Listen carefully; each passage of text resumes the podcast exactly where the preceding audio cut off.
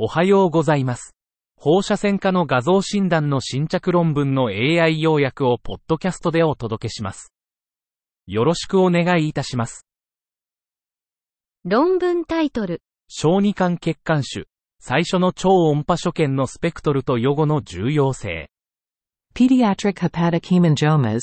spectrum and prognostic significance of initial ultrasound findings. 背景、肝血管種は重篤な合併症を伴う可能性がありますが、超音波、US、特性が合併症を予測できるかは不明です。目的、肝血管種の初期 US 特性が合併症を予測するかを分析する。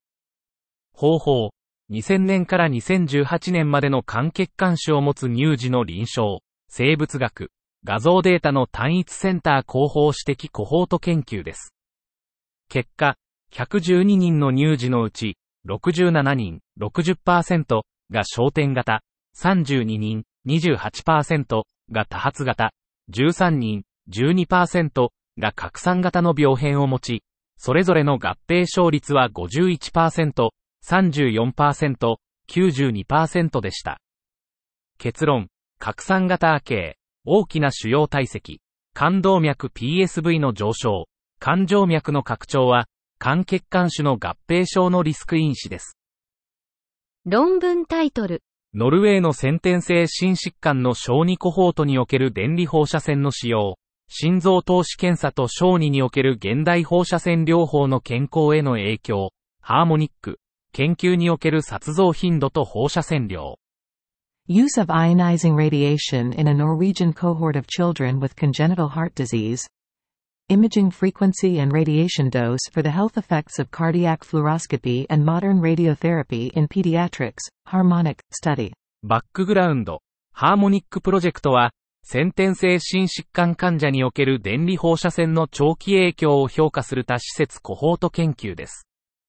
目的、ノルウェーのハーモニックプロジェクトに参加する一施設からの患者への画像化頻度と放射線量を評価することです。材料と方法、2000年から2020年までに、先天性心疾患で治療された3609人の患者を募集しました。結果、検査の分布は次の通りでした。91.0%が従来の放射線撮影、4.0%が CT、3.6%が診断的フルオロスコピー、1.2%が各医学、0.3%が非心臓介入でした。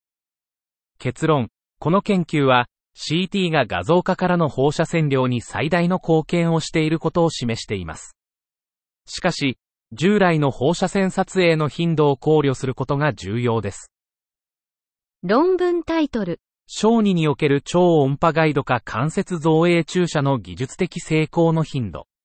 Frequency of technical success of ultrasound guided arthrogram injections in children.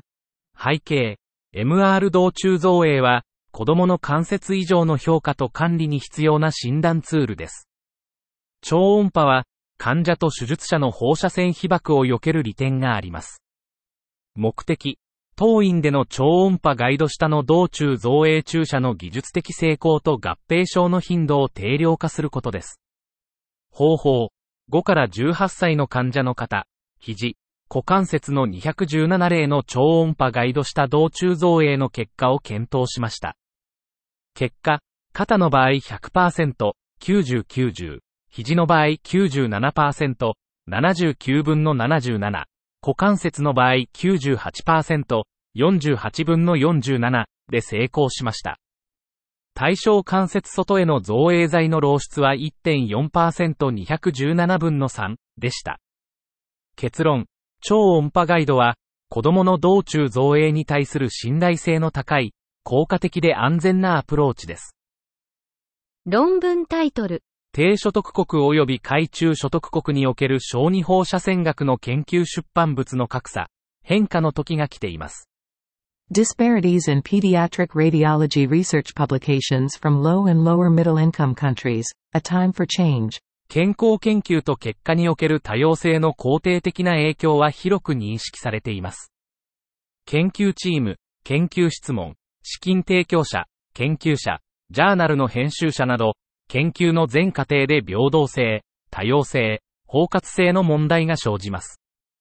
小児放射線学のジャーナルの編集委員会は92人で、世界各地の国に所属するメンバーが少なくとも1人いますが、北米、N イコール52、57%とヨーロッパ、N イコール30、33%が大半を占めています。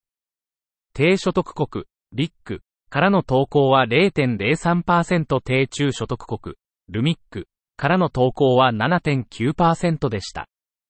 上中所得国、アミックからの投稿の受理率は、ルミックからのそれよりも7倍高かったです。リックとルミックからの研究の資金提供、実施、出版における平等性への障壁を理解し、それを克服する方法を見つけるために、全世界の研究者間での協力が必要です。以上で本日の論文紹介を終わります。お聞きいただき、ありがとうございました。